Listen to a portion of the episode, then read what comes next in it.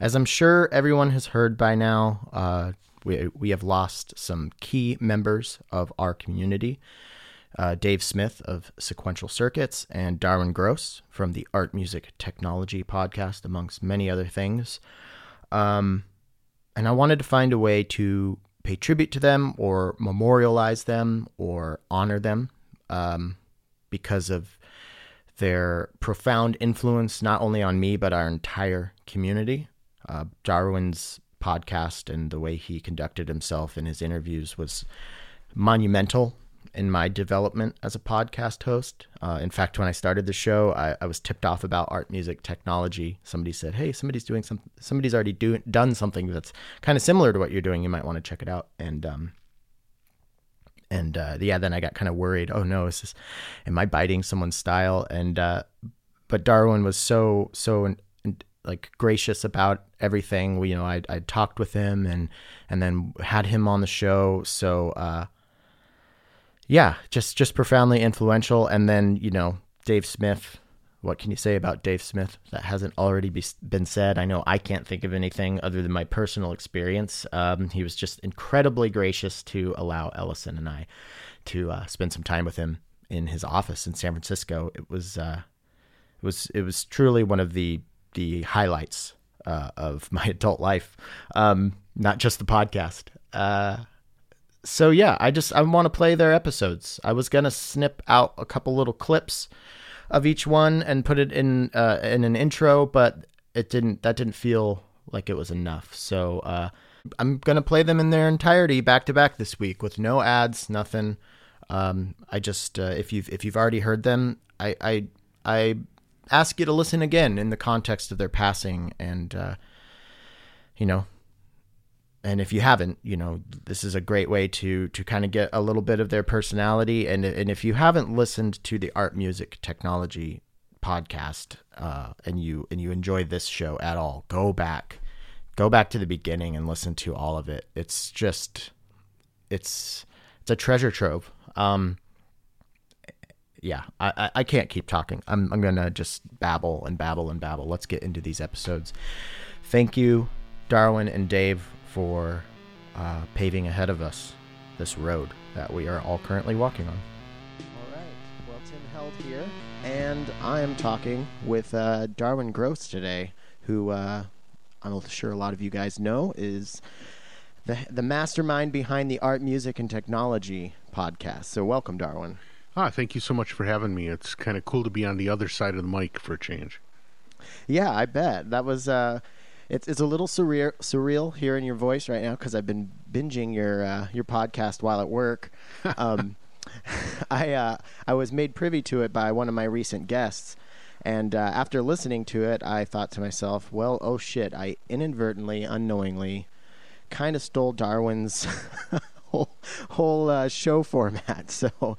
Um, I uh, I apologize for that. Um, and uh, but I also just recently talked with Tom Hall, who I know you talked with, and um, because I listened to that episode, it, it, actually gave me a little bit of a, a nice challenge, a welcome challenge to uh, to try to cover some new ground with him, and then tell the listener to uh, also listen to your talk with him. So yeah, well, thanks for that. Yeah, no worries. And uh, in fact, I just uh, this coming weekend, you're going to be hearing uh, from Abraham Engel from AI Synthesis for oh, about the same reason. I uh, I was listening to your podcast and I was like, oh, this I I've been kind of following him from afar for a while, so it was really great to talk to him as well.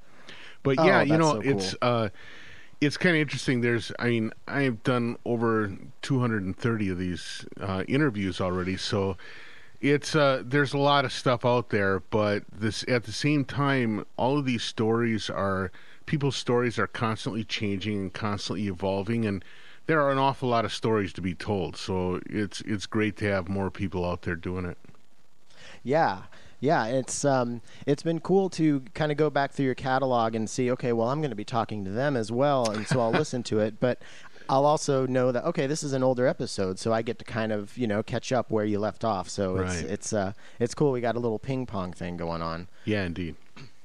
Um, and you know, one of the things that I wanted to talk to you about, and since you brought up Abe, um, I'll just uh, go into it now. Is I wanted to know if you've had a similar experience as me, but I've done.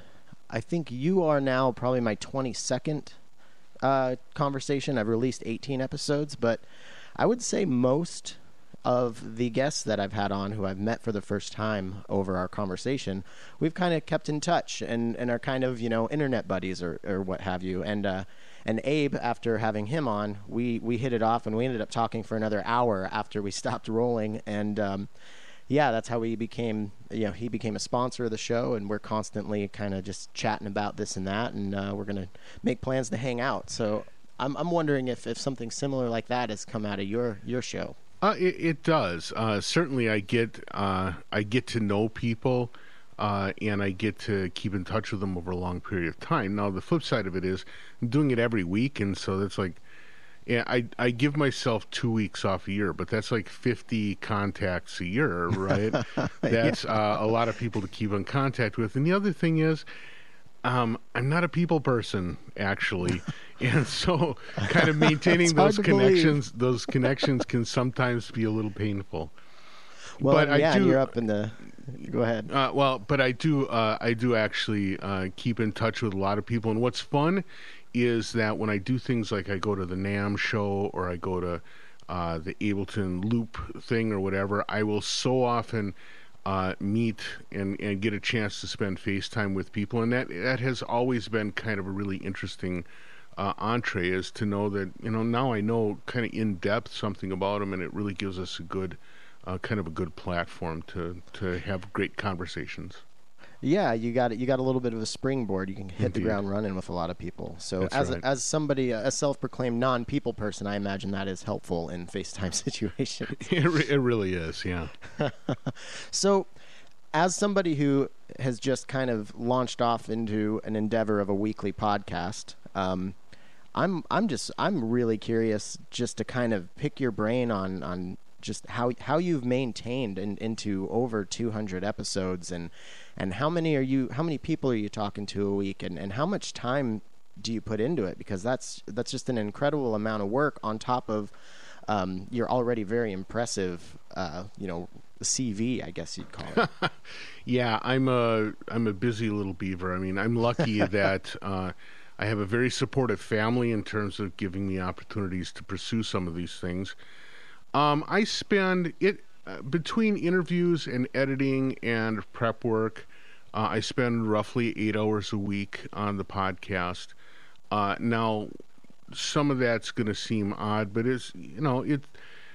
I don't do a lot of prep work before the interviews. That's kind of an important part of part of it for me. One of the things I found is if I spent a lot of time on prep work, I would end up speaking to people in a very interview kind of a way, and mm-hmm. um, that a lot of times didn't resonate with the listeners. In fact, the closer it became to a personal conversation, the more often I got great feedback from people. So it's when I started realizing that talking to people about their history and their background and backstory.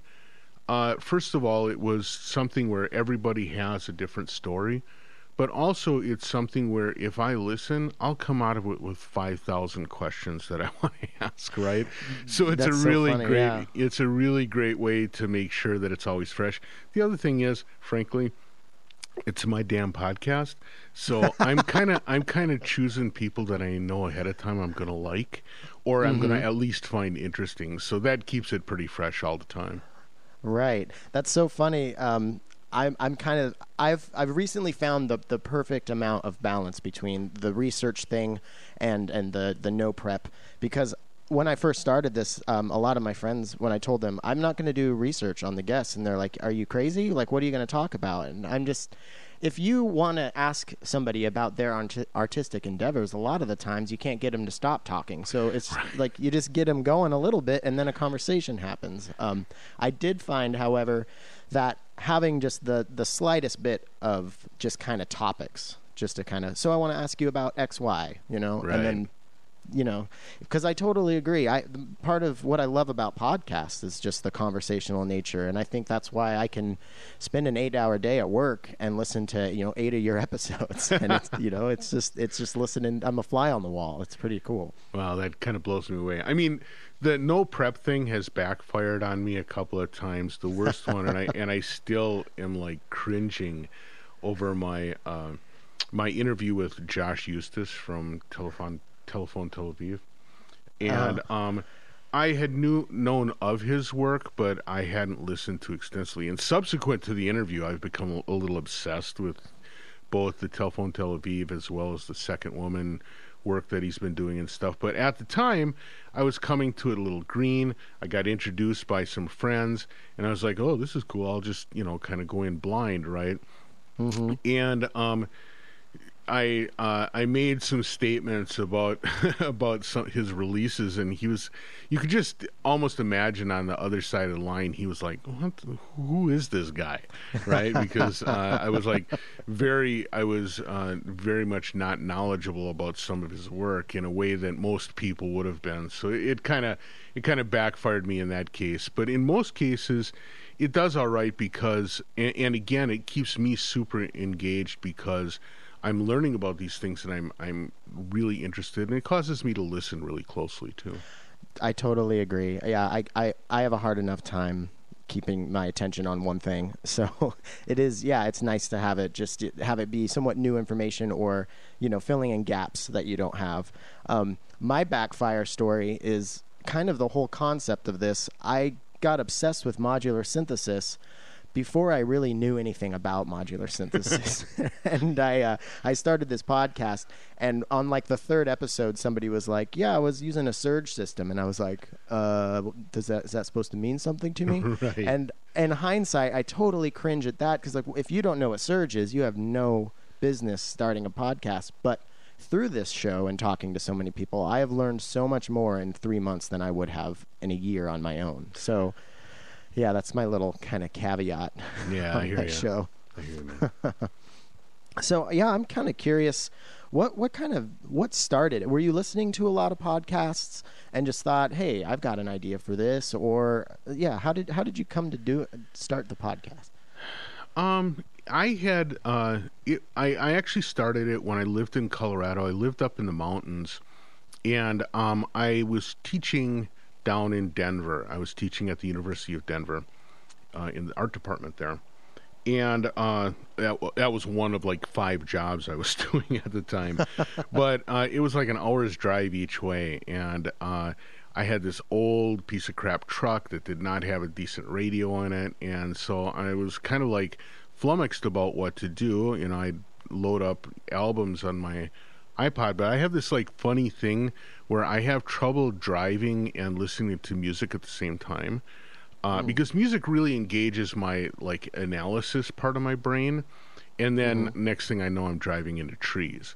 So it's not a not a good com- combination for me. So oh, instead, um, what I started doing was I was like, well, there's these people doing uh, interviews, and so you know, it really started for a lot of people uh, it, you know, things like This American Life and some of these kind of shows are sort of your introduction to listening to an interesting story, you know, mm-hmm. in your in on your drive. And um, from there, I kind of slipped into saying, well, you know, what else is there? And I saw this podcast thing on my iPhone. So I went fishing around and I ran across Marc Maron's WTF podcast that was the first one for me too. Yeah, and um, I started listening to it, and I was like, "This guy A is a knucklehead, but B is pretty light on his feet, and uh-huh. and C also seems to be like." You know, completely unaware of the fact that sometimes he doesn't sound like he knows what he's doing, but it's still all right, right? yeah. And so, I uh, really enjoyed listening to listening to his thing, and I ended up uh, kind of just saying, you know, that's something I could do. And so I was out in um, I was out in L.A. for a meeting with some of my coworkers, and we were talking about well what what what could we do that would be really different right and i was like well we all work on max this visual programming language we ought to do a podcast about it because what could be more stupid than an audio podcast about a visual programming language right and they all just like laughed and then just like didn't want to talk to me for the rest of the day but that stuck in my head right and so i came back and i actually uh, many of the first interviews I did were people in the Max world, but also I have for a long time been a modular addict. And so it was natural for me to reach out to my friends in the modular world. And, and really, my podcast took off uh, the first time I interviewed uh, Paul from Paul from SynthTech. And okay. uh, what's, what's his name? Paul I got Paul Shaffer in my head now, for Christ's sake. but anyway, um, Paul from uh, from SynthTech was on, and uh, that sort of like blew up my podcast. And so for the first time, instead of like 200 listeners, I had 5,000. And wow. Um, yeah, it jumped because a lot of people were into him, and he's kind of an acerbic guy, and so it really made for a great discussion. He and I had known each other for a long time, so uh, we were he was up for the banter. Uh-huh. And um, it kind of it kind of blew up from there, and then at that point, I was like, "Well, let's rock and roll." And Yeah. so, uh, you know, the name of the podcast. I mean, I wish I could. I wish I would have been thinking about it. You know, having plus signs in the name is like a big no-no for searches. And uh, Yeah. you know, I do a lot of music and a lot of tech, and not as much art maybe as I would want to. But I think it, the name of it, kind of lends itself to saying, "Hey, this could go in a lot of different directions." And um, you know, it was just it was one of those things where it ended up. Now it's it really has a life of its own. And when I talk to people about it, a lot of them talk about it as as sort of like the oral history of kind of the uh, music and art technology of our time, which is pretty Yeah. is pretty cool. Yeah, it's it's kind of like a, a canon of sorts or something. And Yeah, a little bit And I would say like, yeah, you you you mentioned there's not so much art, but I that, I never thought that, and I think what you do with the the wide, um, you know, the breadth of different types of artists that you come on with sound artists and people who work with making music with plants and and you right. had uh, was it Ed Ed Ball on Yeah, recently yeah, the painter, Um, yeah. yeah, and uh, you know, I got in contact with him after that, and, and we're talking about I'm going to try and submit some stuff for his book, and Yeah. and we've been- been chatting, and um, yeah, it's it's very cool to see just because I feel like th- there's a certain type of people who are drawn to to in like something like my show and especially your show and it's just what I love about it is I can hear something about somebody from Make Noise or I can hear something from uh, you know somebody who teaches at Berklee School of Music or and and half of these people I haven't heard of and what I like about your show which was something that I liked about Maron's show was I would listen even if I had no idea who the person was. I wouldn't even look at the description. I'd be like, "This is going to be good. I'm Yeah, going to right, learn exactly. something." You well, know? I really appreciate that. That's what I hope for. I, I hope that I can. I mean, because in a way, I also am like short attention span guy, right? And so for me, I, it's almost like if I do two or three modular people in a row, I start like getting itchy around the neck, and it's like I got to get an academic on here, and I get a couple academics, and I'm like, oh, I got to get somebody who owns a label or something like that, right? Right, And right. so I kind of like uh, it. It really helps that I that I like a lot of variety in my life too. So Yeah, no, that works out great. And I'm I'm just I mean like I'm still getting getting my sea legs here, but um, I'm finding that even though it's a it's a modular podcast, uh, what I've been enjoying about the recent episodes is is 50% of the, the conversation is just two people sitting. It's almost like we're just having lunch together and, and we can talk about all sorts of different things. And and I'll bring it back to modular every once in a while but I think I think just people just like to listen to interesting conversations. And I'm still kind of trying to crack that code. Like podcasts are have just blown up, and Yeah. people prefer them over so many forms of entertainment. When I found a podcast, I, I mean, I'm a music guy. I grew up playing and listening to music constantly. It's my life, and I listen to more podcasts than I do music now, which is it's kind of weird to me. Well, if you think Um, about it, I mean, this is like one of those cases. I, yeah, so here's a reveal. I'm literally old as stones in comparison to most most people that I meet, right?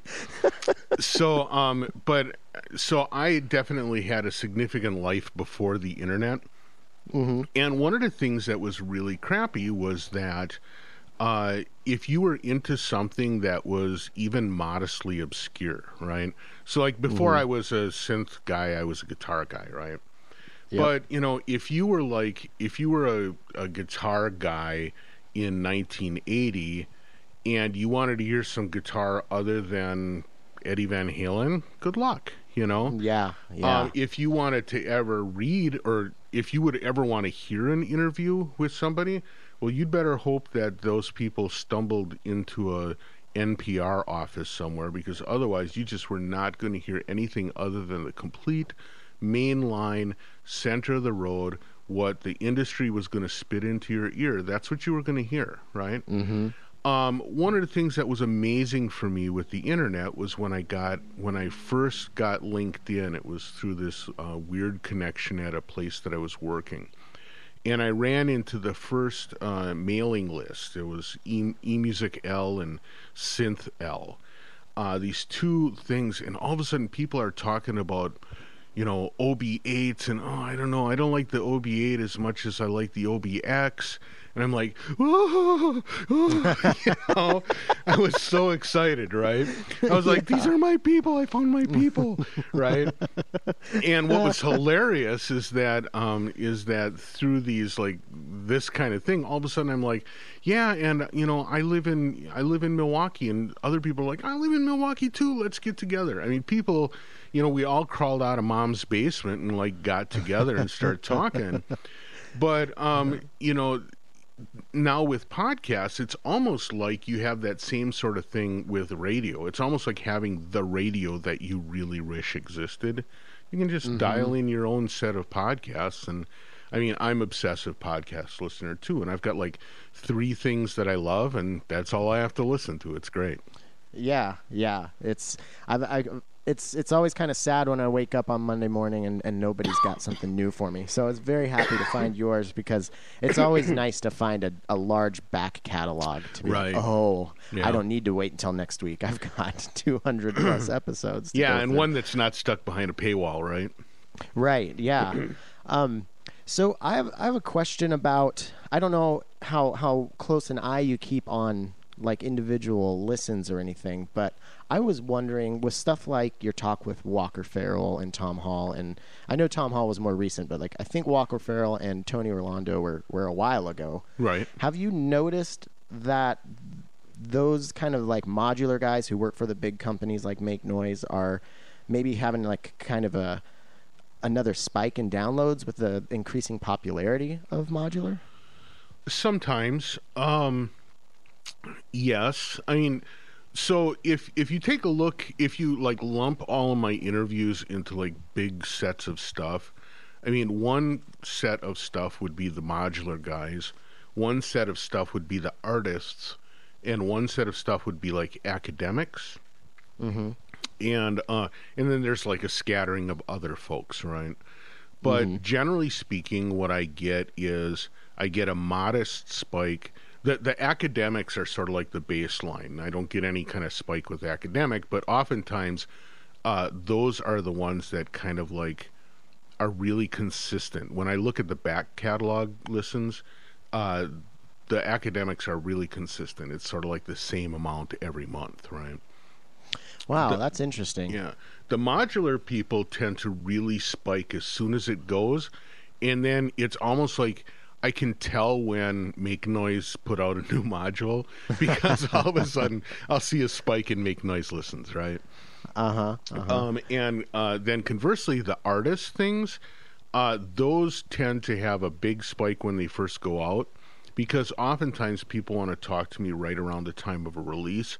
So it Yeah. tends to get kind of like bundled in with other kind of activity, and um, and and so those tend to be kind of a one-shot spike.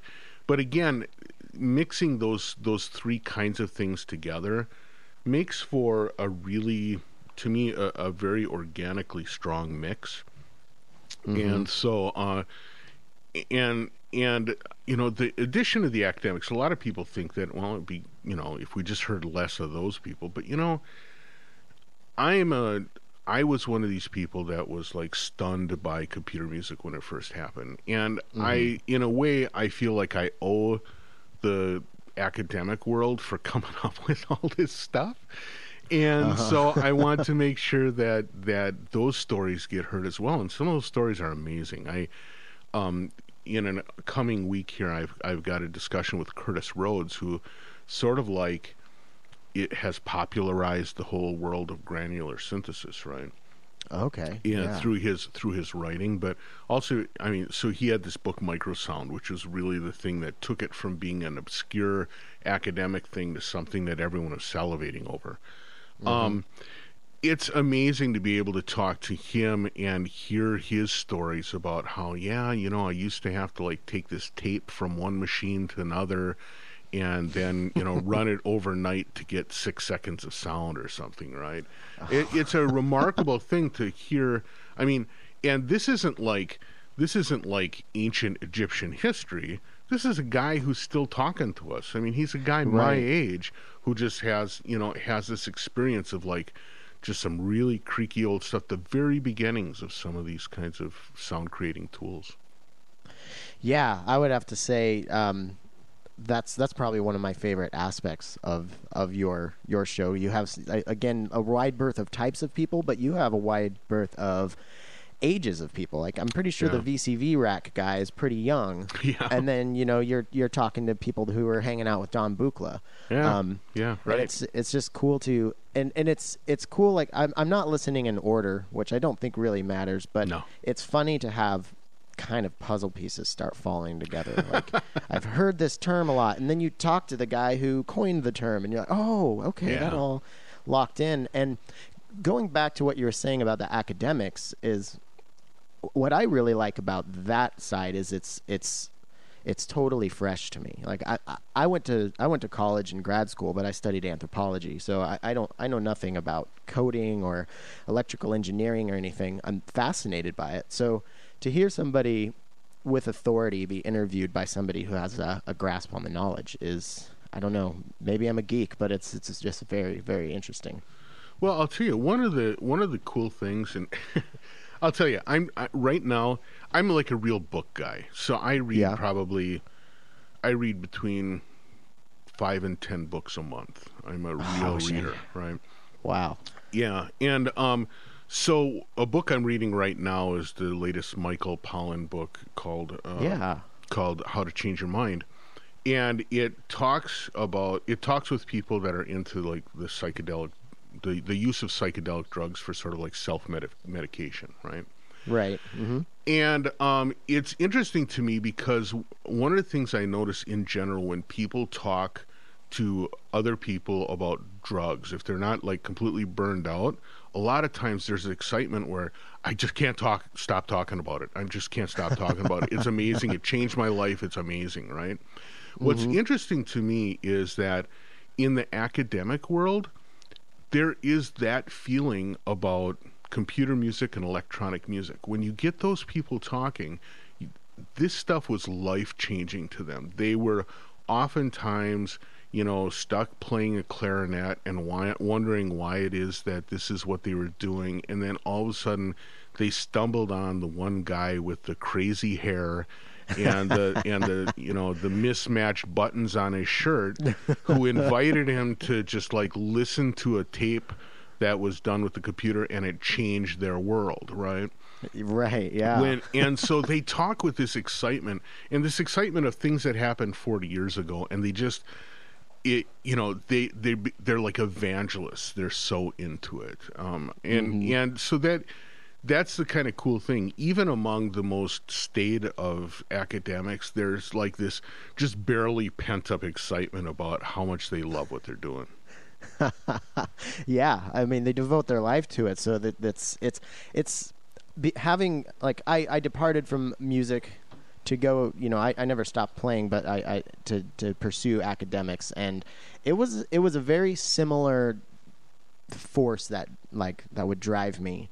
and and it's and I think with with music and academics, it's it's a curiosity, and I think it's kind of a marriage of a curiosity and then a confirmed. Um, like hypothesis or something like I think it might be like this and then you get that confirmation and then you feel like you have this superpower or something Right, and then you, right. and then you just kind of get going with that um, and that's kind of how I'm feeling with modular um, I was a guitar guy like you and I was obsessed with effects pedals and now that's just to the nth degree with with modules so Yeah. it's uh Yeah, it's, well, it's, it's, amazing right. Effects pedals are are sort of like the gateway drug for so many people. That's a fact. yeah, for sure. um, oh yeah, sorry, it's so hot here. And are you in still in Colorado? no, actually, about two years ago. Um, so when I was in Colorado, I lived way up in the mountains. So it was like Uh-huh. we were up at ten thousand feet. So it was like I was uh, suffering from oxygen deprivation at all times. Oh, but um, it was lovely. It was beautiful every day, but also um, I have uh, a number of kids that are, that are teenagers now, and uh, believe me, when you know they want to go to the movies and they want to go to the school dance or whatever, and each one of those things represented two hours of driving, you know, just to get just to get into town or whatever. It was just not fun. became Yeah. unsustainable, and um, both my wife and I grew up in the Midwest, and so we were like, well, you know, let's look at doing that again, and where would we go? And uh, we've both always loved the area near Minneapolis, but we also now don't want to live in a city. So there's a little town outside of Minneapolis called Northfield.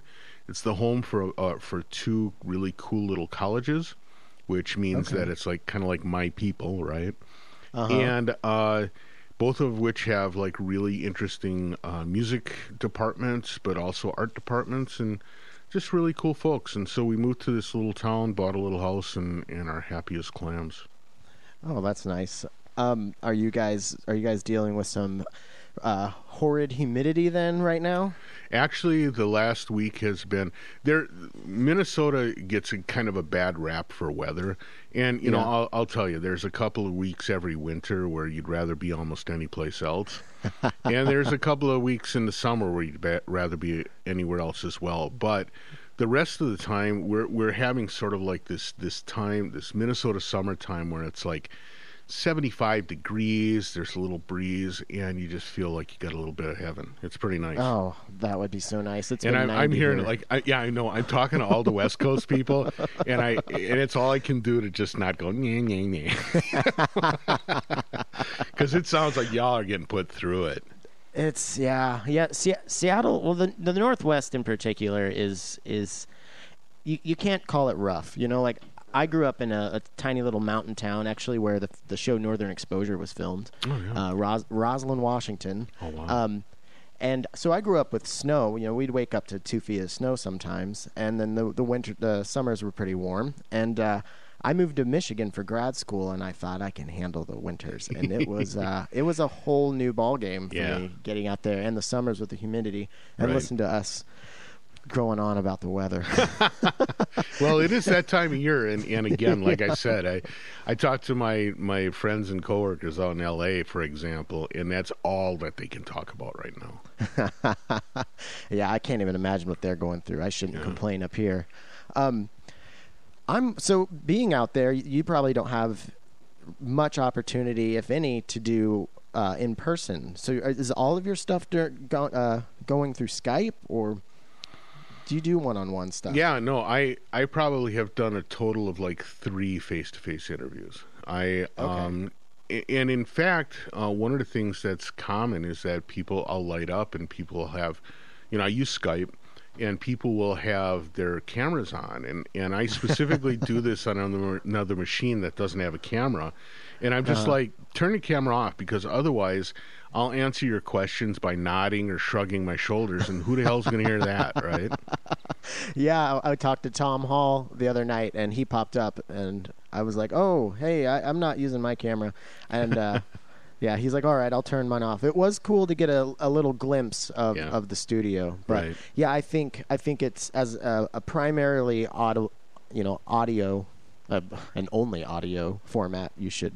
That's that's a good rule. Right. Um, So that that's a that makes me feel a little better to hear going back a little bit in our conversation that you you spend about eight hours because I'm finding myself spending about that a week Yeah. um, on the show and I just I wish I had more time. I've got more ideas, but I, I'm I'm settling into a groove. Um, but how many people do you talk to a week?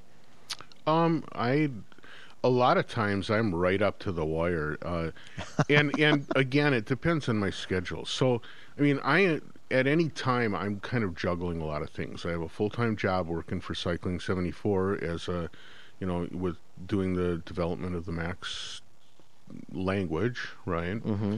And then um, I have uh, I have the podcast, which is which is time consuming. I write articles for Recording Magazine because I have a long history doing recording studio work as well.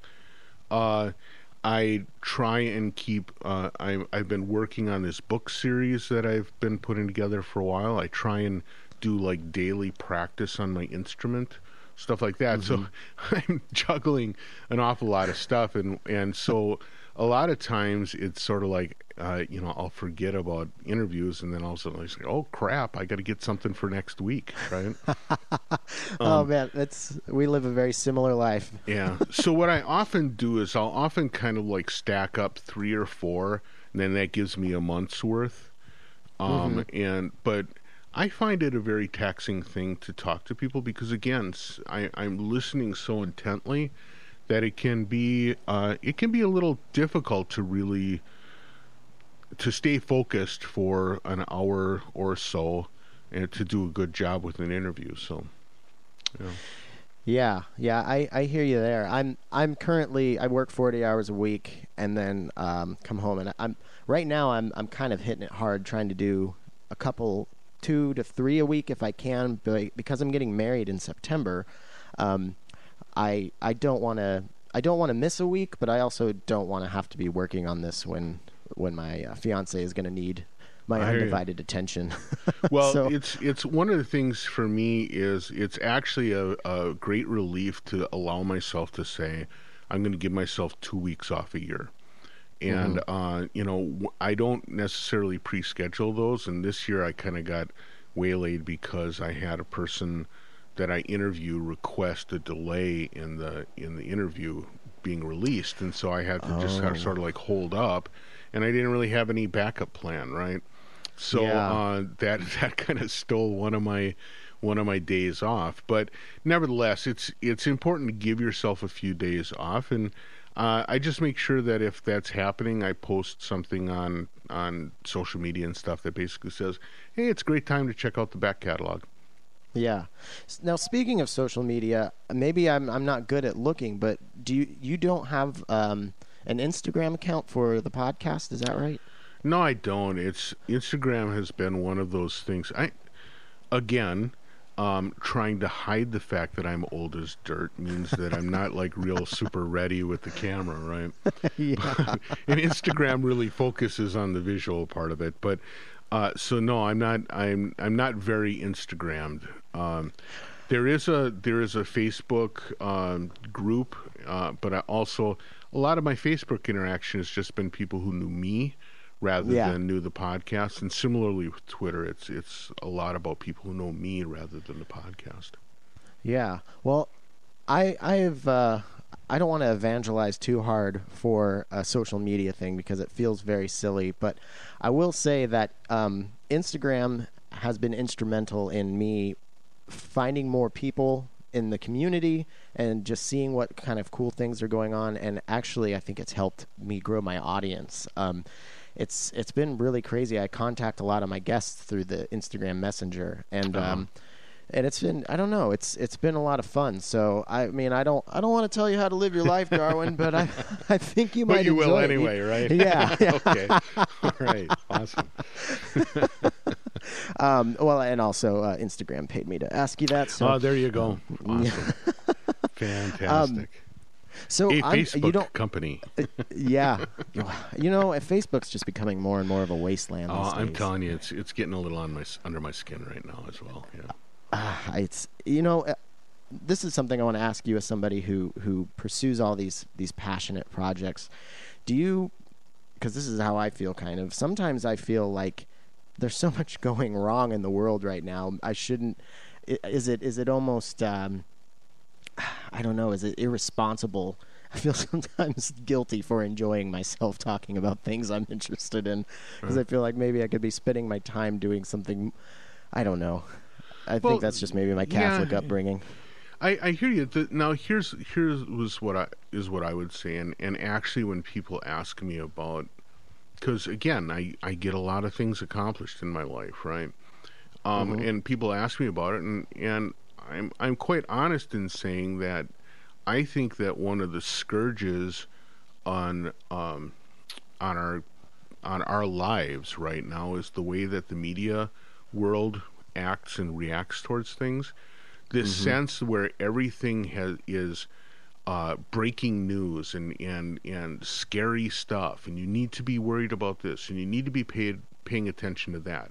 So much of that is just generated in order to make sure that you'll stay tuned in to find out what's the latest stupid thing Donald Trump's done, or what's the latest person who's had a scandalous uh, life change, or who you know, who cheated on who or who ripped Yeah. off whom or who shot whom. And it's, I mean, it is important to understand what the world around you is about. But oftentimes, if you look closely or if you talk to people that are really living a life, you'll find out that, that their experience isn't the experience that's portrayed in the media anyway. But the media is kind of set up to churn you into wanting more media. And Yep. so for me, uh, a lot of my life is spent not knowing a whole lot about the news because uh, and and the information I get are from people. Uh, I have good friends and coworkers who who explain what their experiences are and what are, what things are bothering them or or where their sensitivities are being poked and and I learn things through them you know, I don't want to. I'm not a fake news screamer because I, I do think that there's a lot of uh, outlets for great news. I was just in Washington D.C. and I went to this place called the Newseum, which is a museum about news organizations and what they do, and it was really amazing the the amount of impact and, and the way that sort of like they are like our greatest tool for combating tyranny, right? But Yeah. at the same time, I I watch the kind of news things that come across social media, or that I would run into uh, in my web browser, and I was like, I have to expunge this from my life because otherwise it just ends up a problem. Yeah, yeah. I think it's it's it's important to find that balance um, Right. to to try to stay informed, but also not because all this what's the latest you know scandal is really just to sell you Tide Pods and Yeah, right. you know whatever. So. Um, so we are uh, we're already at 40 minutes and we haven't really talked too much about modular. So I want to get into that in a second, but right. I did want to you, you mentioned you're working on a book series and Yeah. I kind of that that sounds interesting. I kind of want a little bit more information on that if you can share. Yeah. Uh, so actually, I have uh, one. I'm I'm doing this as sort of like ebooks. I have one out right now. It's actually called Book Zero because it's like the preface book. And what it is is it's about uh, sort of like the four prototypical kind of modular synth patches: an East Coast style, a West Coast style, a percussive, and and chaotic patches. Right? Okay. And the idea is that for people who are hearing these terms, but and have a modular synth but don't know what that means, it kind of gives a an explanation of here's what it's about, here's why it works the way that it does, and um, it's uh, it's a pretty neat way to approach uh, learning more about your synth. And then um, my the the series that I'm working on is basically a three book series where um, it's like uh, a part of the modular and then sort of like a companion part. So the first one is about oscillators and LFOs. The second book is about VCAs and envelopes, and uh, the third is about filters, and I haven't decided what's going to couple with that yet. Oh man, But that um, sounds awesome. yeah, and so um, I actually have book one, which is the oscillator book, uh, already in uh, pretty much completed. Uh, I just haven't figured out how to get it out there. And then the other thing is, is uh, in order to provide documentation and, and like show patches, um, all of these things I originally did it with like just things that were I, I basically sort of like made a really super simplified version of all the standard modules. Like here's a thing that's sort of like a Pittsburgh oscillator, and here's something Uh-huh. that's sort of like a you know a, a really basic uh, Doepfer filter, right? But make it so make it was always so simple that you could sort of like apply the same knowledge to whatever oscillator or filter you actually had, right? The nice thing is for that book zero, um, I just put a thing out on on Muff Wiggler that was sort of like, hey, if you want to try a book, uh, check it out. It's free, a free PDF, and I think we've like shot fifteen hundred of them out there already. Oh, that's And, uh, great. yeah, and it's and the cost is like, please let me have your email so when book one comes out, I can drop a line to you. you know, That's not asking too much. well, and you know, and and the thing is, I I'm not very notorious for being a scamster, so I I think I can get away with that. Um, so what do you think the timeline on this? Are you going to kind of re- release them in sequence, or are you going to finish them all and put them out as a batch? Nah, I need to put them out when they're done, just to get. I mean, if nothing else, I would like the feedback on book one, so that book three is actually pretty good. I'm hoping by the time I get there, I, I, it's looking better. But um, you know, it's what there is going to be though. It's going to be like, well, okay, I learned the oscillator. Where where the hell's the other stuff, right? So I'm uh, I need to be I need to be kind of on it. Uh, but again, it's like uh, my life's pretty busy, so I, I need to make Yeah. priority calls. And right now, that one kind of got didn't get shelved as much as it's like kind of on the slow burner right now. Yeah, I, I get that. I've kind of viewed VCV Rack as a great way. Like if I was going to get somebody, if I was going to try to sell somebody on modular synth, I would definitely have them start there. But you, if you don't know anything about modular synth and you open that up, you couldn't. You couldn't just start doing it. You So I think a, right. a book series like what you have would be an excellent um, companion with something like VCV Rack, because not Yeah. everybody has you know the the two thousand dollars it takes to drop on getting a very basic modular setup. Right. Well, and this is where the book zero thing also is is a cool idea. You know, book zero. The whole idea was like, I'm making some books, but I don't have book one done yet. So here's book zero, right? And it's like a hundred pages still, but um, it is a nice way. It, it does sort of tell you, okay, here, just try this. You know, try hooking up two oscillators uh, the output of the oscillator into the input of the uh, one next to it, right? And then, you know, it's chaotic and see what happens. You'll be surprised, right? Yeah. And those kinds of things, those kind of like prods or, you know, just sort of like little pushes forward can really help people uh, kind of get excited about learning more then. Yeah, well, and like modules themselves, little ideas of how to use them are are building block, blocks that you can start. right. You know, right. you you you give them that trick, and then they learn a new trick, and oh, I can combine those two things in a really interesting way. Yeah, Um, exactly. Like I'm still finding new ways to use VCAs that are, you know, it just seems like a, a very simple little module, but uh, yeah, just uh, it's that's I think that's what's so attractive about Right. this format is it's just so open ended. Um, Well, well, it was it was what drew me to modulars in the first place. The idea that, and like my first modulars were like these really crusty old things, but uh, it was it was amazing to me to be like to have a VCA and be like, okay, I can use drive it with an envelope to turn you know to turn an oscillator into an event. But oh, look, if I drive it with another oscillator, it sounds, oh, that's amplitude modulation. And oh, if I use the VCA to to turn on, you know, to to swell in a CV, now all of a sudden I have like changed modulation over time and you know now if i oh if this vca goes into negative now i'm getting ring modulation and you know it was just like every day every day is an exciting thing, and I mean, still, I do. I have like this daily modular practice thing, right? I I Mm-hmm. literally practice it like it was a clarinet.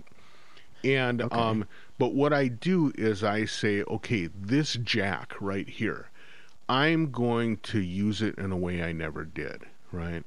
I am going to take, you know, I have a, I don't know, I'll just pick something random. Uh, okay, so I have a, uh, an Intellijel dual uh, ADSR, right?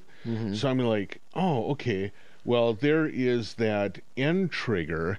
I'm going to use that and in combination with the second one to see if I can kind of do like a delayed, you know, a, a patch that delays itself. Instead of using a digital delay or something, I'm going to make a thing where it fires a delayed version of a second thing. And, you know, you just start playing around with these things and you force yourself to learn something new.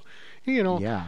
Eighty percent of the time it's like, well, that was fun. I'm never going to do that again, right? But when you do hit one, all of a sudden it's it's like, all right, this is my trick, right? This is my I love thing, that. right? Yeah. Well, Darwin, I have to say that you just saved me so much time because when I'm feeling like I need to mix things up, I literally do that and I take everything out and I rearrange where everything is because I feel like I and now I can look at it as that's that's such a great idea. I think a lot of people just just got a new way of practicing without having to deconstruct their entire rack. So Well, there you that's, go. That's Good really luck. yeah, I'm gonna need it. Um, speaking of your setup, I, you mentioned when we were communicating about this that you're having some issues. Are are you still having those issues? Uh, it's it's coming around. Um, I for the last eight ages, uh, for the last several years, I uh, so I am I am an obsessive compulsive. I I have many uh, psychological tweaks, and um, one of You're them is company. that yeah, one of them is that uh, I, given my druthers, I would drive myself into bankruptcy buying new modules, right? and so what I did, what I did was I said, okay, um, I am going to get a Tip Top Station 252 uh, case, and that is the only case I'm going to have. So I have 252 HP of space, and I am going to limit myself to that. So That's a good um, amount. yeah, it it I is a nice amount, and so it it worked, and uh, I have the I have my buying strategies and stuff are ridiculous, man. Uh, one of the things that's a rule of thumb for me is that no module is a for sure module until I've bought and sold it three times, right? it's, I it's swear, how I, swear, we are we are the same person in so many ways. and so it's sort of like I'll buy, I'll get excited. You know, it's released. Oh man, this sounds like it's going to be everything, and I'll buy it, and I'll be like, oh, it's not everything. So I'll sell it while the price is still high, and then I'll be like, like you know, two months later, I'll be like, oh man, it was so cool when I had that thing. I'm going to get it again. and so now the price is a little lower, and I can convince myself, oh wow, well I didn't lose that much last time, and so I'm going to be good, right? And so I'll get it, and I, and I'll, and then it'll be in my rack for two months, and it's like, oh, I really need space for that other thing, and Uh-huh. it'll go out, and then I'll sell it, and then it's like. Then, then at that point, it's like if I'm going to buy it again, it's the third time. It's got to stay. Yeah. So then yeah. you know that's, but it's not only modules. I mean, that's the way I am about all gear. I, Me I'm too. on my I'm on my third Octatrack right now, uh, but this one looks like it's going to stay because, uh, especially the new version is pretty sweet. So Well, mine is less economic than yours. My method of doing this, I buy something and then I want the next thing right now. So I take Oh, yeah. three things down to our local store, Patchworks, Oh, right, and I trade it and I get a new one, and then I've lost, you know, that Yeah. much. But you know, I I don't look. I should look at it more economically, but I, it's more of the experience and. You know, if I'm willing to lose some money to get that, you know, dual looping delay today, then Right. you know, I want that thing today. Um, I'm definitely getting much better about keeping stuff and giving it more of a chance. Um, Yeah. I just got a whole swath of really complicated stuff. Too many complicated things at once, I'd say, but yeah. Well, it's it's for a while. it's tough because uh, there's a certain extent to which, I mean, these are instruments. I mean, all each one of Mm-hmm. these modules is almost an instrument in itself, and Mm-hmm. to really explore things uh, can be can be really difficult. And then when you, especially when you talk about um, about the more complicated, uh, the more complicated things, and especially the things that don't have like real equivalences in Ableton Live or in a Juno 106, right? You get something like a an ER 301, or you get something like I don't know, well, even something as sim- as quote simple as a maths, right? Mm-hmm. Um, there are so many different things that you can do it, but it's not something that reveals itself on day one, or even day 20, or even day Right. 200, right? Yeah. you learn these things over time. You learn these things by following conversations online. You you get them from talking to friends who are like, "Oh yeah, I found this one thing," you know, and and these are the kinds of things that drive you into into learning in depth. And you don't get that if you if you base the your feelings about a module on the first 20 minute experience. Right, right. So if you're out there, listener, and you're thinking about getting rid of that module you just got, maybe just give it a little bit more time. Well, try Um, you know, spend some time with each one of those jacks, man. Yeah, I love that idea. I'm gonna do that. I'm gonna do that next time I, I tinker with it. So, um, is your is your rig set up to where you could uh, do a patch challenge or? Uh, it is uh, more or less. Now, one of the things is for me because so the station 252 is currently dead, but um, what I did was I uh, I picked up a Pittsburgh uh, structure EP 270. So it's a little bit bigger. It gave me an extra, you know, 18 spaces, which I immediately filled up with my Benjolin. So there you go. uh, but uh, it's uh, so that's operational and then normally i have so i have this table with that on one half of the table and then whatever i'm using with it on the other half so sometimes the other half is i'm a big fan of mpcs and i'm yeah. actually a huge fan of the current mpc live implementation it's really a phenomenal piece of gear um, so sometimes it's an MPC, sometimes it's the Octatrack. Right now, though, it happens to be uh, my little boxes set up. So I have uh, a Proco Turbo Rat, a TC Electronics Ditto Looper, a TC Electronics Nova repeater, and an Eventide Space. Right. Oh, I love that space. It's yeah.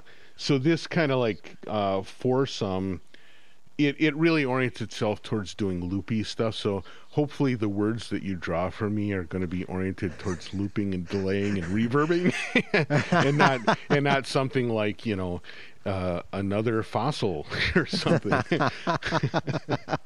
Yeah, I, I don't know if you listened to Yes, uh, the. R. Benny one, but Yeah, he, yeah, poor guy got Exactly. Australopithecus. I know, right? Uh, well, cool. Um, I will uh, I will draw you an adjective right now then, Okay. and that adjective is come here. It is humdrum. That's fun. Uh, humdrum atrium. Oh, that sounds kind of nice. Humdrum atrium. Very nice. Yeah.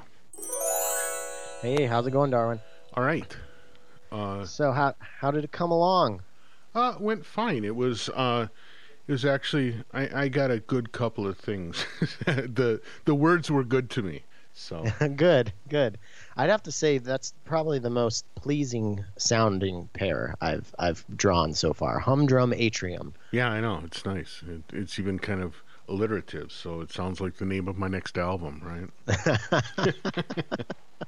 Oh, um, I'm I'm curious. Before we dive into kind of listening to it and have you walk us through it, um, something I'm, I've been interested to hear from the guests is is how did the time limit?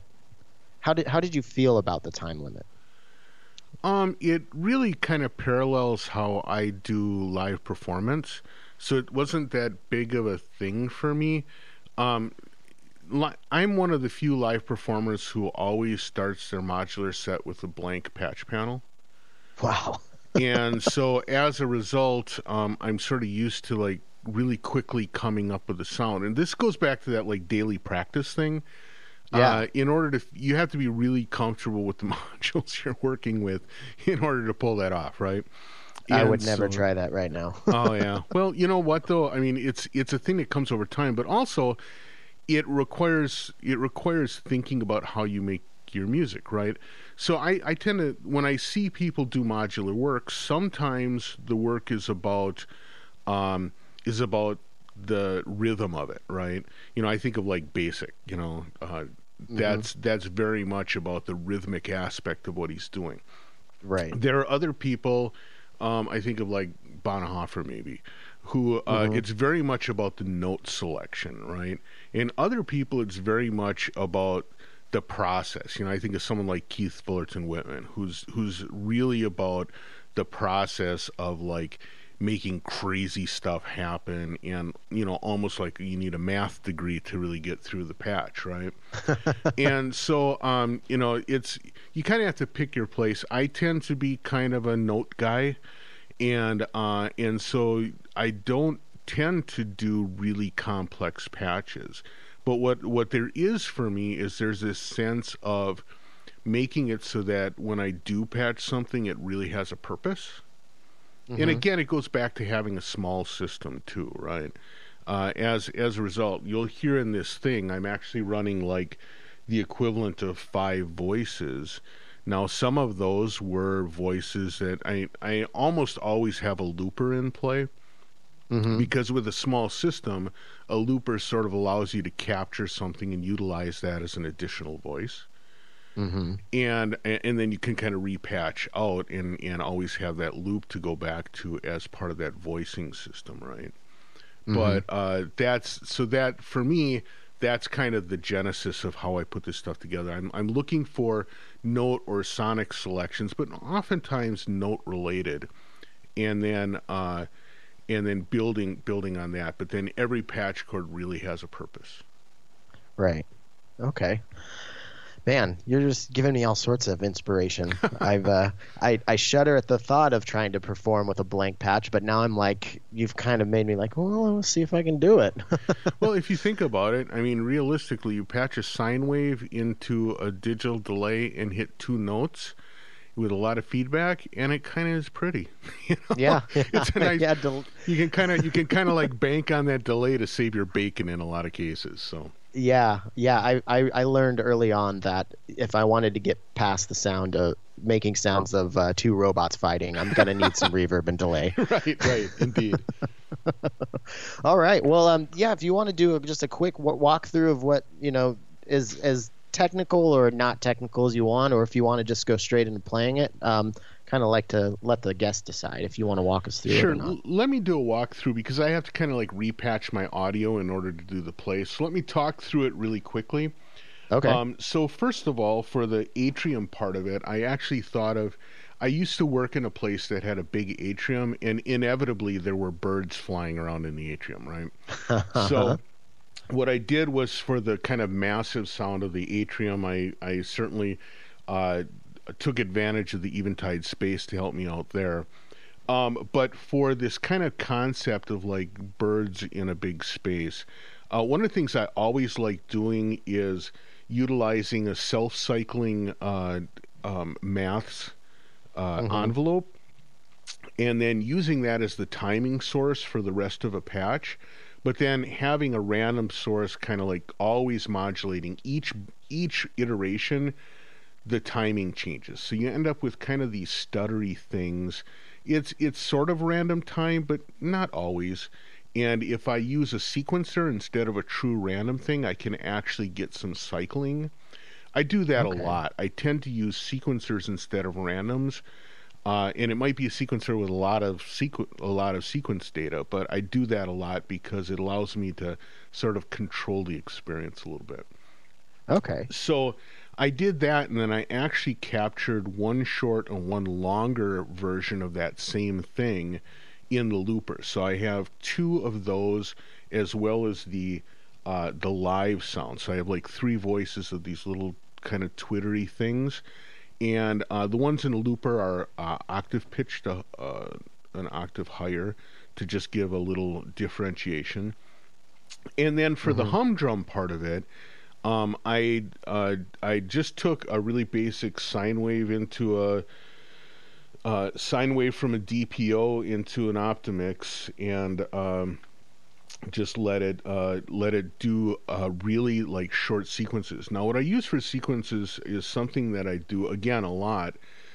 Um, I I was the designer of the ArdCore, which was the first module that was like, you know, here program your Arduino and use it inside of your uh, inside of your modular.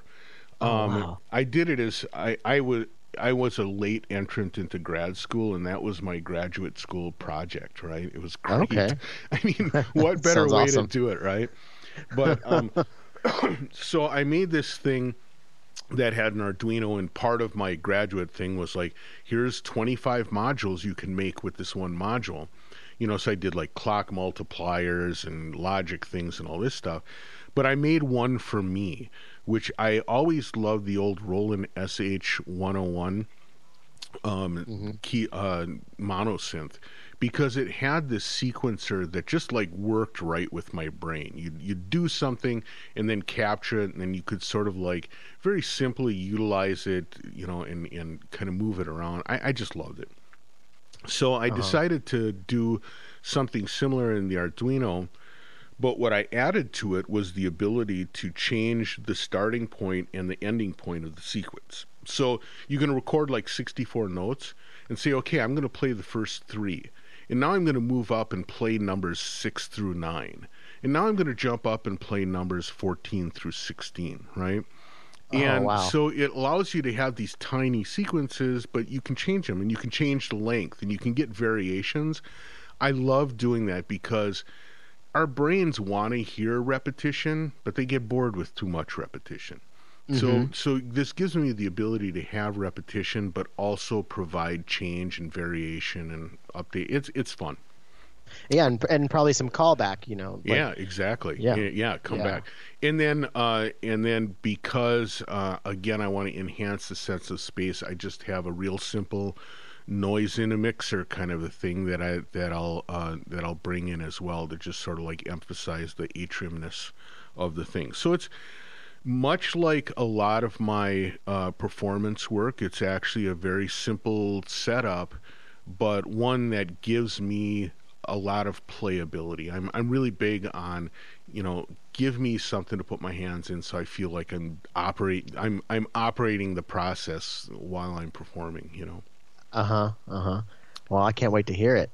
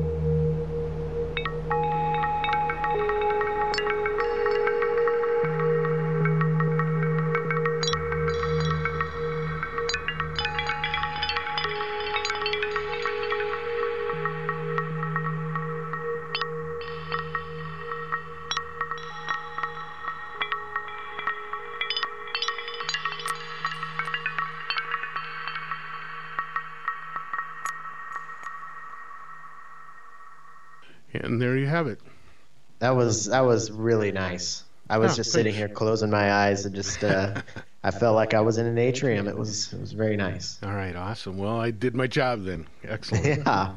Well, Darwin, I can't thank you enough for joining me tonight. Uh, this was a lot of fun, and I think uh, I think our listeners are going to really enjoy hearing uh, hearing you get on the other side of the mic because uh, I know we have a lot of crossover. I'm sure most of my listeners are, are fans of your show. So thank you for everything you do. Yeah, well, and if they aren't, artmusictech.libsyn.com will get you the whole back catalog. There's a lot to listen there, and uh, it's worth the doing if you if you're up for it. So. Yeah, if you're looking for something new to binge on, this is this is the place to go. And uh, how about how about the, the books or anything else you wanted to uh, you know direct people towards? Um, actually, uh, I would have to actually look up. I think it's uh, just just write uh, write me at any of my like 50 email addresses on darwin.gross at gmail.com, ddg at cycling74.com, ddg at 20objects.com. 20 objects is sort of like my uh, my fun work and Uh-huh. uh, that's actually who's publishing the book. So ddg at 20objects.com. And I think if you just write book at 20objects.com, that actually goes to the uh, the mailer that'll that'll get it funneled out. So something like that. I'll get I'll get you a free copy of book zero. And um, if you give me your email, I will uh, I will actually actually send an email address when you contact me or send the books or whatever because uh, then as soon as book number one is available, we'll make sure that we let people know. Right on. And uh, to any listeners who are like, why didn't you talk about any of the stuff that he just mentioned? Um, I Yeah. apologize. We just uh, we just got into our talk, and then uh, Yeah. next thing you know, an hour goes by. So yeah, it's um, it's it's easily that kind of thing. I mean, I wish we could have talked more about Max because I have like guts full of stuff to talk about hybrid Max and modular stuff, and um, my history with modular. I, there's all kinds of stuff. My my history with the development of the wired modular system. There's all kinds of Uh-huh. stuff there's still left to talk about. So yeah. at some point all we'll more have to reason do to have again. you on again. Yeah, right, indeed. all right, man. Right on. Well, uh, thank you, Darwin. I'll stop recording. Yes, indeed. Thank you, Darwin, for everything. Please go check out his uh, his his back catalog of podcasts. There, he's yeah, you know how I feel about it. Um, all right, let's get into this chat that Ellison Wolf from Waveform Magazine and I had with Dave Smith in uh, in his office in San Francisco. Okay, so where do we start? Yeah. All right. Actually, I've got 40 years ago. All, and not today, but 40 years ago this year, Prophet 5 came out. 40 years, yeah. 40 years in January. Well, it announced in January, shipped in like March, April. All right, so 40 years in like seven months. How does, or eight months, how does it feel? I feel old.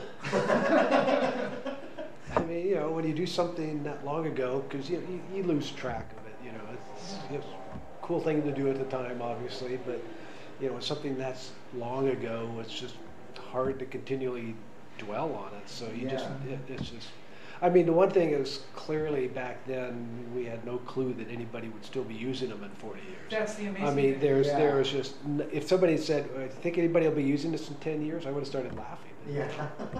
Why would it? Well, because you think, you, you know the technology is going to change, and in 10 years Yes. the technology is going to be obsolete, but music's not about It's technology. it's not well.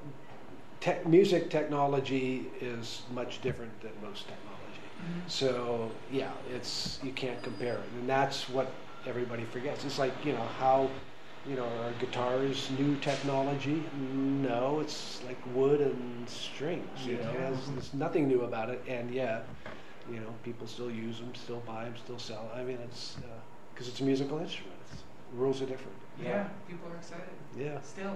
Yeah. I mean, we're talking to Justin because it's it's kind of amazing that you came out with three products. You came out with like the, the sequencer, two sequencers in the programmer. Is that the deal?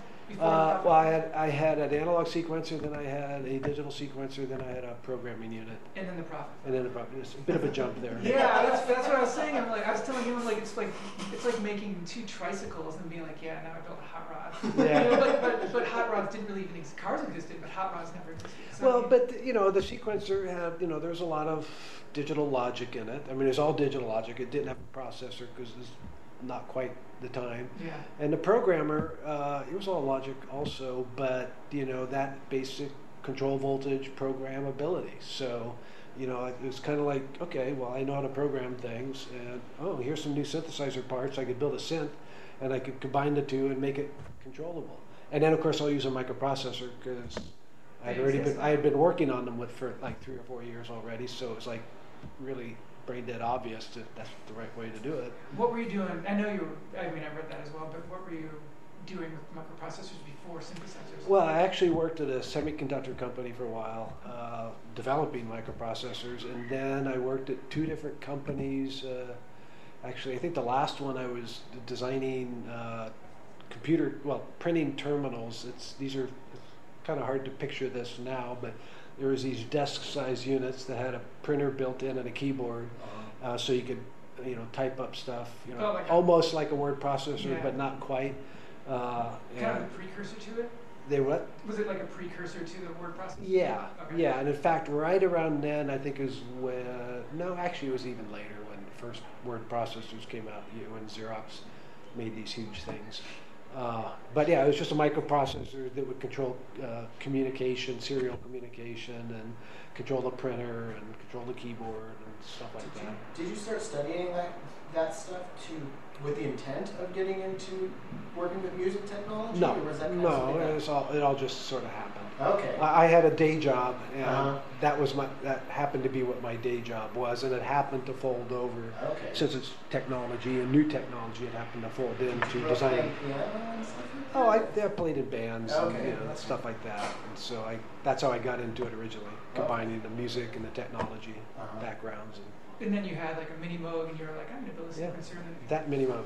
That's crazy. I bought I bought that in 1972. It's one of the, one of the first few hundred built, and somehow it's still around. It's disappeared for years at a time. Oh, really? Well, it's you know it's like 45 years old. Yeah. Wow. So, but how'd you know that was the one? The serial number? Or? Yeah, there's a serial number. It's like 1340 or something like that, and I think they and I think they started at a thousand. Oh, So uh, Well, because it makes it look like you've sold so many. Yeah. Like, oh, that's, uh, that's kind of like cheating. I, I, I shouldn't. I, don't- I don't know that for a fact. I was I heard that or read it or somebody told me that at one point, which may or may you could look it up. I'm Yeah. sure. So, so a few minutes ago, you mentioned um, you you would never have pictured somebody using the, the, the technology ten years from now, Yeah. or forty years from now. Kind of what, like in that in that frame of mind with the soft synth. Were you kind of was it the same, or were you kind of expecting that to take off? And and now that it it's just like everybody uses it in every genre now, and you can do it on the on the bus, like.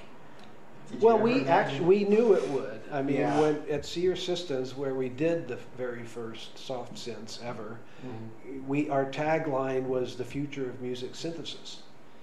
'Cause they- we knew, I mean, Yeah. even though back then we it took a long time to explain to people what it, we would be at a NAMM show, and we you know somebody be demoing, and they go, oh, what am I listening to? Oh, it's a soft synth. What do you mean? It- It's, it's, it's a computer program that makes music.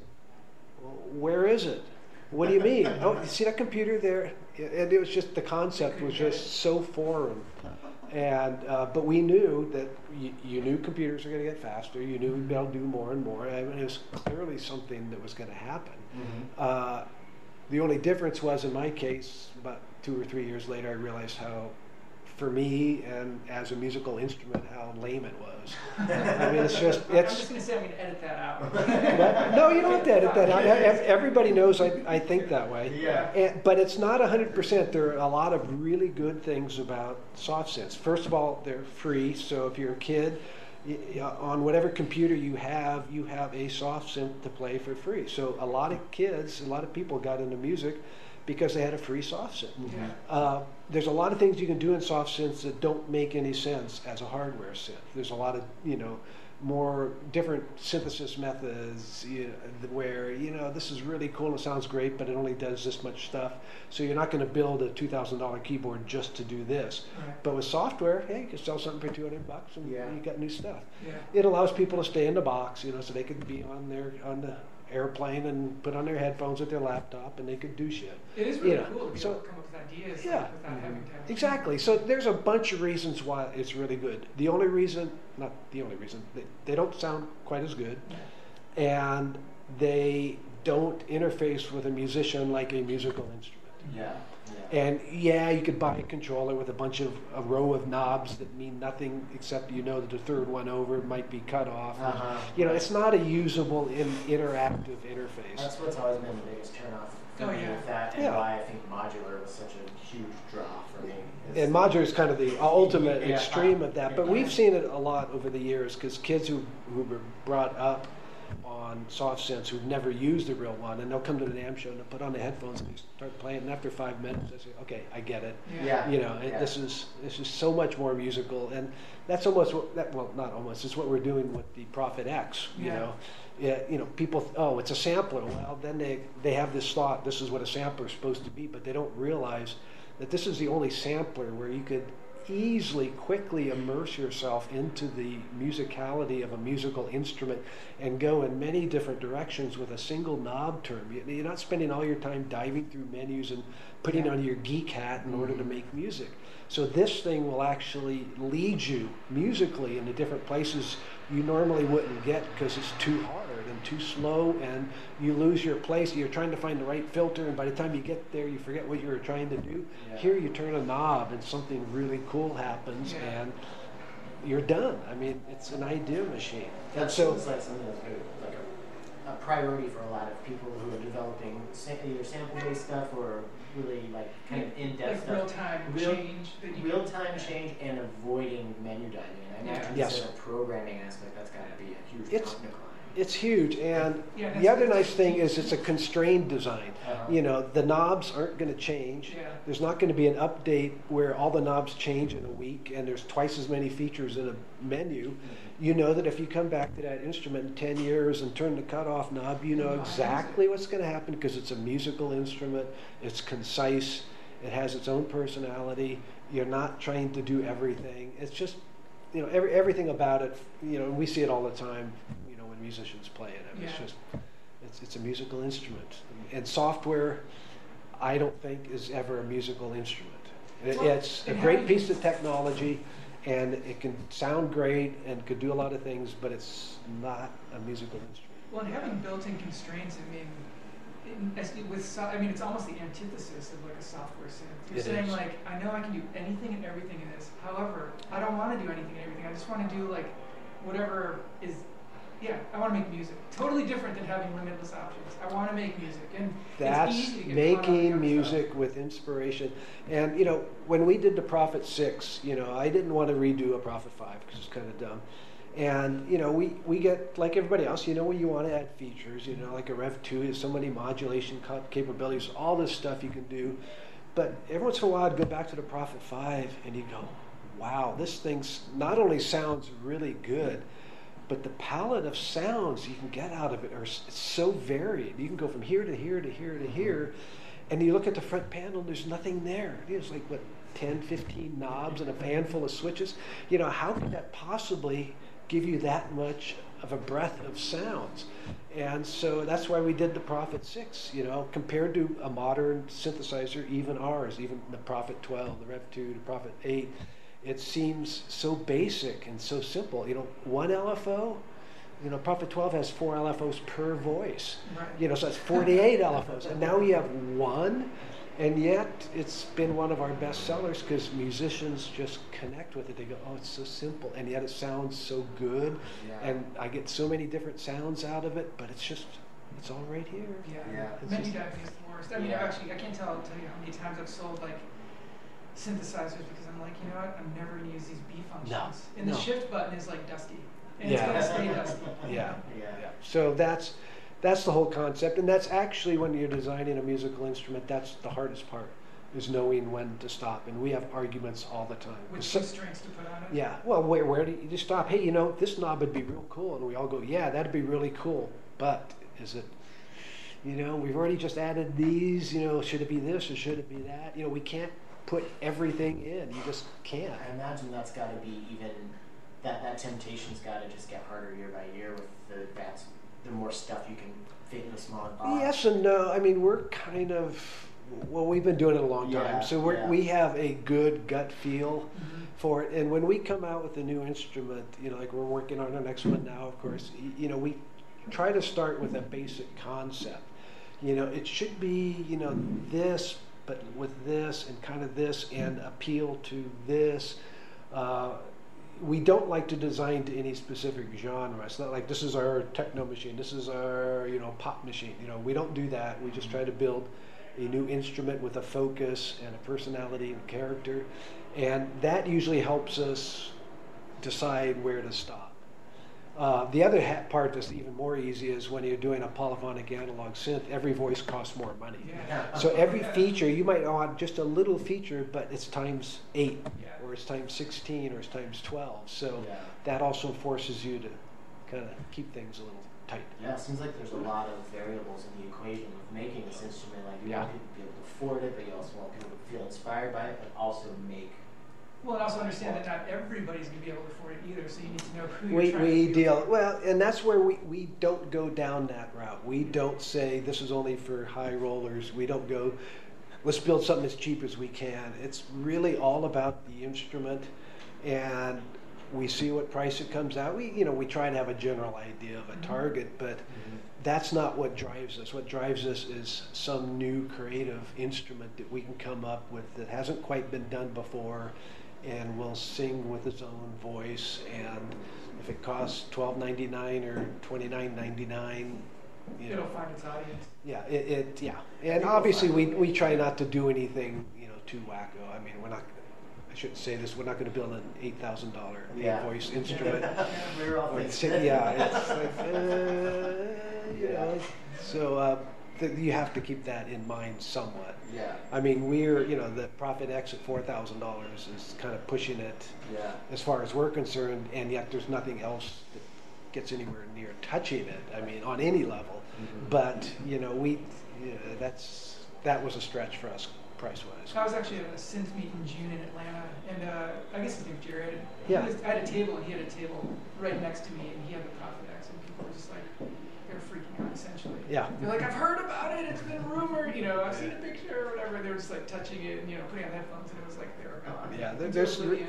There's really something magical about the sound, and you know, it's taking a little longer for people to get into it because everybody's got a they have this thing in their mind because it says samples, so they immediately think of everything else in the last 30 years that got samples. But once they play it and they listen to it and interact with it, then they can understand the depth. yes, it, yeah. Yeah. I'm curious about your your you have you know, three three modules, right?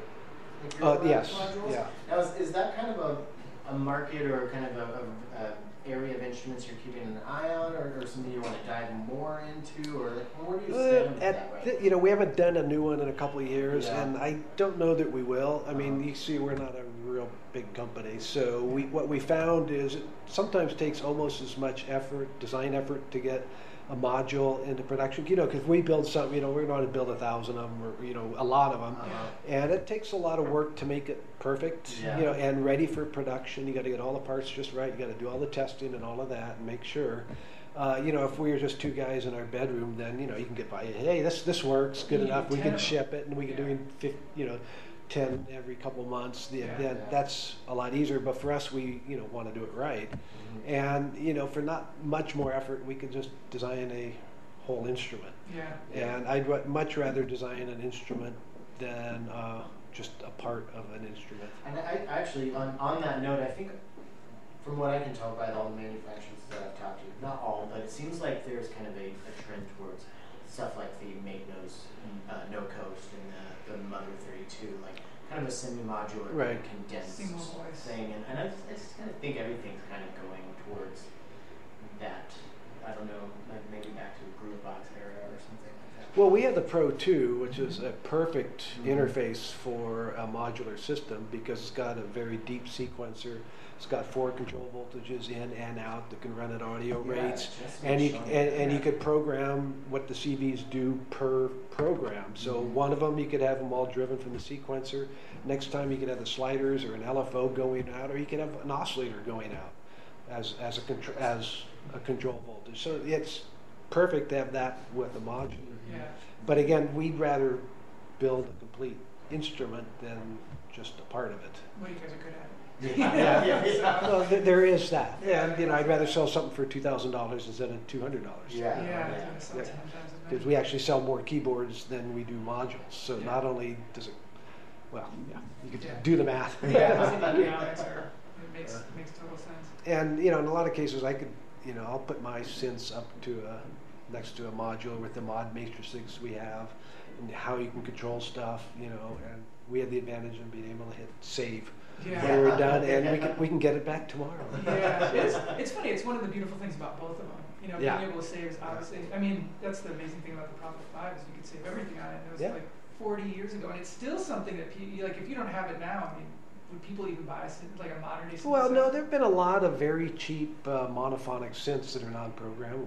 Oh, yeah, There, yeah, it, that started just a few years back. You know, people realized, you know, all you got to do is go online and you get circuits for anything. And, yeah. any, and if it's non-programmable, it's pretty trivial. And if it's monophonic, it's pretty easy to build something that Yeah. that will work because if it's not polyphonic, the voices don't have to match. If it's not programmable, it doesn't have to be repeatable. You don't have to have everything tweaked.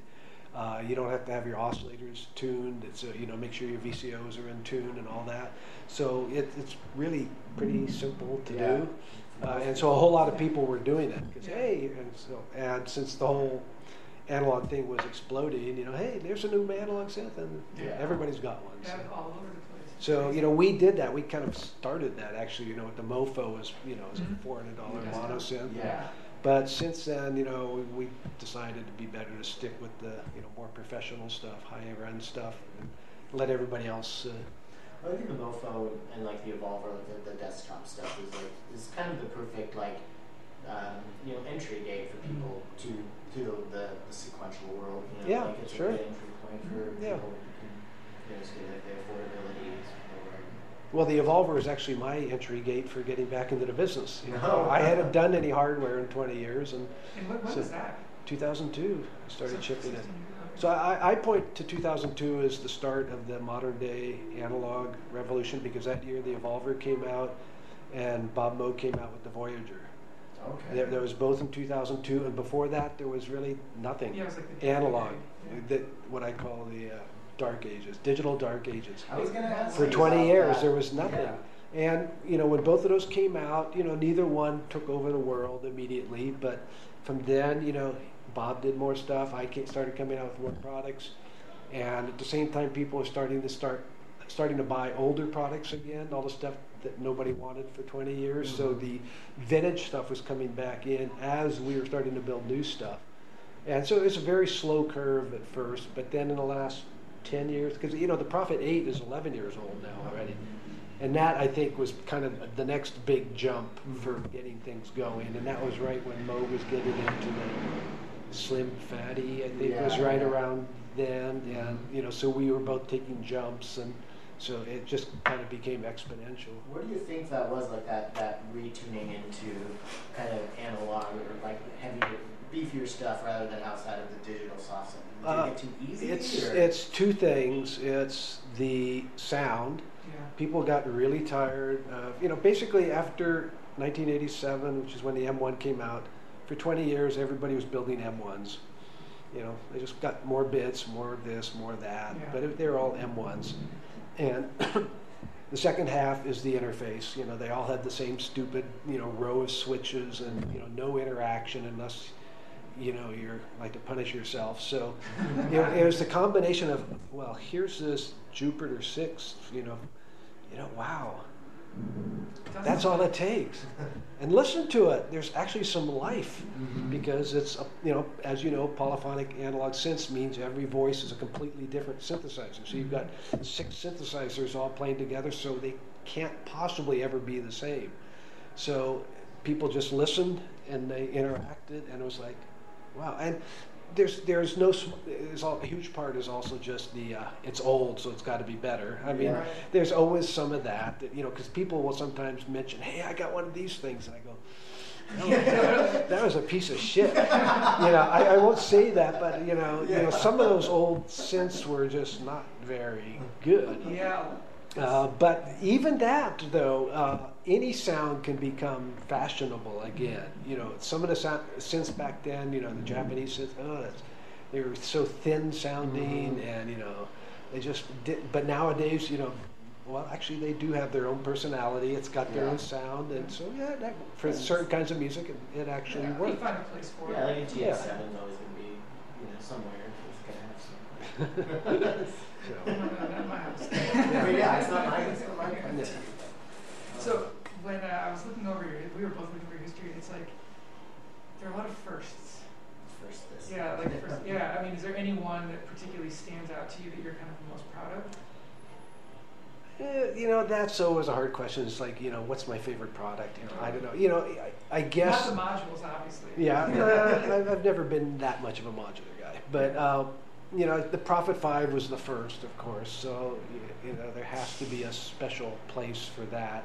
But I, I'm always most excited about whatever I'm working on next. That's cool. You know, the Prophet X is actually pretty cool, but part of that's just because I haven't done anything sample related in 30 years, so it's kind of fun to get back into it at this level of what you can do now, you know, with 150 gigabytes of samples, for example, and um, and then interact with analog filters again and do things in a more instrument-like way.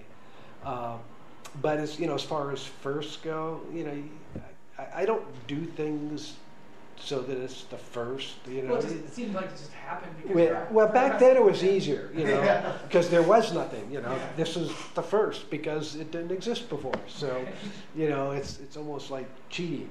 yeah, and that's actually what was fun in the late '70s, early '80s. Is every time we go to NAMM show, there'd be something cool, and because everybody was just doing new shit all the mm. time. Yeah. And then again, we went to the digital dark ages where there wasn't anything new, you know, or very little. Why do you think that was? Why do you think it? I mean, Well, a large part of it is most keyboard players only wanted emulative sounds from the beginning. yeah. That's why they loved the Prophet 5. That was the first time that they could have an organ, strings, brass, synth, whatever, uh, even electric piano to a certain degree by hitting a button. That was never, you couldn't do that before. Yeah. So that was the only way to do it. Uh, you know, when the DX7 came out, okay, well now you got velocity, you got 16 voices, and it's not really a wider palette, but a different palette, and of course it nailed the Rhodes, so that was huge because everybody was still carrying 200 pound Rhodes around back then. I still do. Uh, so then when the M1 came out, then that was it. Everybody's happy. We're done. We got it. It's all right here. And next year is better. And next year is better. And next year is better. And you know, if you're a touring keyboard player, that makes sense. You know, you got to play piano. You got to play Rhodes. You got to, you know, that's what you got to do. Uh, but it just got. I think people just got so wrapped up in that, and there was this pent up demand to go crazy again, and you know, experiment with sound and go in different directions. So once we started putting out analog synths again, and once they started discovering the old ones again, it just, oh, it just, it's like everybody was in a cloud. yeah. It's like, oh yeah, yeah, yeah, uh, yeah. And a lot of people who used to play them are coming back and saying, yeah, I, you know, I sold all that shit 20 years ago, and you know, I miss it, and you know, I got to get it again, and you know, it's, it's, it's, you know, there's no specific direction, uh, reason, but in the beginning it was because they just wanted emulative. Not that many people were really interested in synthesis. The funny thing is, is when I look, when I when I play one of those older keyboards and, and playing like the emulative stuff, like none of it sounds like what it's telling me it's gonna sound like. like No. a violin No. doesn't sound like a violin. No, no, a- and it's always been that way. But you know, it's it's just all about the personality of sound. And now, Yeah. you know, nobody's going to want a DX7. Mhm. But you have to remember, you know, there were only like what 13,000 Minimoogs made Yeah. originally. I mean, it's not. There's only seven or six or seven thousand Prophet Fives. It's not that many. There are a Mhm. quarter million M1s. Yeah. You know, quarter million DX7s. You know, so emulative or synth. You know, that's it's a real easy choice for most people. But this time around, everybody's doing it because they like synths, Mhm. and Yeah. that's why I don't think it's going to go away this time. No. I think uh, uh, analog subtractive synthesis has passed the test of time. Has been around for over over 50 years. Everybody knows what the cutoff will do on any instrument, analog, digital, software, whatever it is. You turn that knob, you know what it's going to sound like, and it's a good sound. And subtractive synthesis is conceptually very simple, and yet for whatever reasons, it happens to have a very wide palette of sounds. So it's a great combination, easy to use, and and it just happens to sound good. And who knows why sweeping a resonant filter sounds good? I don't know, Yeah. but it does. It just does. It just it's like the you most can't get. satisfying thing you could Yes, do. and, and we've all heard it a million times, and we almost you know roll our eyes when we hear it, and It's yet it still still sounds uh, good. Yeah. I still do. it. I'll be recording and recording something, and then it just sounds so good. And then I'll do it. I'll listen back, and I'm like, why did I do so many filter? And Yeah. I got to re-record that piece. I know, because you can't help it. 'cause Yeah. it sounds good. It's like you do it. It's like doing it in private. Yeah. Don't tell anybody I do Yeah. filter sweeps. Quiet. Oh man. Okay. Yeah, I, Yeah, no. thank you. We've, we've almost got a half hour of your time. Oh, wow. No, you need to take that much. Got some new, got some good stuff in there. Yeah, yeah. I- cuss Hopefully. words, uh, trash Oh. talk, trash talk. and It's all the best, yeah. Um, but just as a closer, like you, this is you've been doing this for a long time, and you're still passionate about Yeah, it. Just like it's is this amazing to something see that Well, that's you know, it's nice that I had a break in there. Yeah. I mean, you know, after well, after Sequential, I worked for Yamaha a tiny bit, and then went to Korg, started their R and D group, which is still there in San Jose, actually, all these years later. And then we did the Wavestation there, and then shortly after that, I kind of got out. Uh, and then the next thing was doing the soft synths in the mid '90s, uh, and then it was kind of refreshing to have that break, even for me. I mean, to say the digital dark ages, well, I, I was kind of there too. I just wasn't really ready to start a company. I didn't, you know, didn't really have the hardware bug again quite yet. I knew I didn't want to do so- software, but I didn't know quite what to do, and so it was just nice to kind of have that epiphany to, well, I think I'll do this again. And I had no plans. I had no idea we'd end up where I, I just, you know, it was just me for the fi- first five years because I didn't want to have a company. yeah. And even now, I, I always joke that we don't have a 10 year plan, we don't have a five year plan, we don't have a one year plan. when we finish a product, we start working on what we want to do next. And Uh-huh. there's no planning involved. We, th- this company has just grown because it's grown. Because people like it. Yeah. Because we, we, we apparently can design instruments that people like. Yeah. And yeah. that's not a that's that's not a given, and we recognize that. And not everybody is going to like everything you build. We recognize that also. It's like Stratocaster, Les Paul. Mhm. it's, it's okay. You know, pick one. Um, so, but we just it's just fun. To, there's so much to do. Yeah. My, my friend showed me the Prophet 8, the first time I ever heard any of your stuff, and that's when I was like, it really showed me what a synthesizer could be, and just like. Because everybody had forgotten. Yes. And it's, it was like No Yeah. screen involved. No. Nope. No mouse. Mhm. Yeah. no, Well, right on, Dave. I appreciate your time. Yeah. Thanks No problem. That was fun. That's always- I've got the rap down as you could tell. Yeah. You're a pro. Yeah. Actually, I saw you at Moogfest a couple years ago, and they did like the toast for you. I was. Oh, had a- that was I, I wasn't. Ex- no, I Nobody didn't, was. They didn't tell anybody. Yeah, I, I just kind of. They said, "Hey, can you come down at six? Uh, you know, we, we think we're going to do something." And I, you know, I had kind of a hint that maybe, you know, they. Uh, but I didn't. I had no idea. I didn't know I was going to be in the middle of all these modular things and. and oh, It was. It was. It was really. it was cool. pretty cool. I mean, Yeah. that was really that was cool of them. Yeah, I mean, ob- obviously we're friends with all those guys, and Yeah. you know, it's, we're competitors, and yet, you know, it's. Well, that's and to me, like that's one of the amazing things about the synth community, just in general. I mean, I don't know if it's like this in all aspects of the musical instrument community, but with synthesizers, it's like people are really open. Yeah. Um, it's been that way. In the late seventies it was that way. You know, we hated everybody at Oberheim, but we were buddies. Yeah. Yeah, I mean, Yeah. on a business level and competing and stuff. Mm-hmm. Yeah. But you know, we'd go to trade shows and we'd all go out and drink and you know have you know it's because it, was a small industry. Yeah. You know, and it's and back then things were moving so fast and we were all just into it. So it was. It's amazing to see the technology. With, I mean, 50, 40 years is a long time, but still, it's it, just to see how it is now. I mean, it's it's limitless. You Yeah. can pretty much do anything. Well, it's fun what we're doing because some of our stuff, I mean, the technology in the Prophet 6 is actually predates the technology, the synthesis technology predates the Prophet 5 because we don't use chips, it's all discrete logic or discrete analog circuitry. Yeah. Whereas the Prophet 5 had an oscillator chip and a filter chip and, you know, Was that VCAs. using the Curtis chips? No, that wasn't until later. Yeah, well, the yeah the that Prophet Five has Curtis chips in it, but uh, the Prophet uh, 6, we have discrete filters, discrete VCOs. Wow. Uh, but they're also controlled by a very high-speed DSP chip.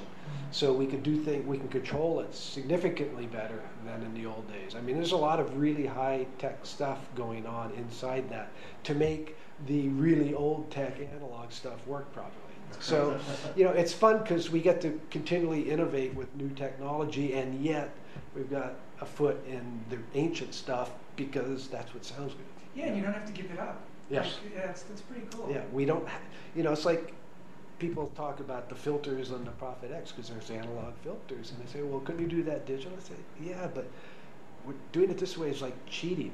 Because all we do is put the filter there and it sounds so good. And we don't have to do any balancing or try to make them sound different or unique or all the stuff you have to do in a digital domain because it just works. It just makes the digital sound better. People can hear it because there's, there's a mode where you could bypass the filters with the uh, samples if you want. But you compare them and you, it's hard to put your finger on it but it, it sounds better. Like literally put your finger on the button. well yeah, yeah. You know do it blind. Which one do you like better? You know it's, it's something you, you don't notice it's not a blatant difference in sound Yeah, but there's just this intangible. Just a little thing there that i can't describe anyhow thank you so much for your Sure. time. It was Thanks. So great meeting you. thanks for Coming. dropping by Do you mind if we take a couple pictures? Sure. Yeah. No, I don't mind. Do you want to do it in here? Or That's our show. Thank you, Darwin. Thank you, Dave. Until next week.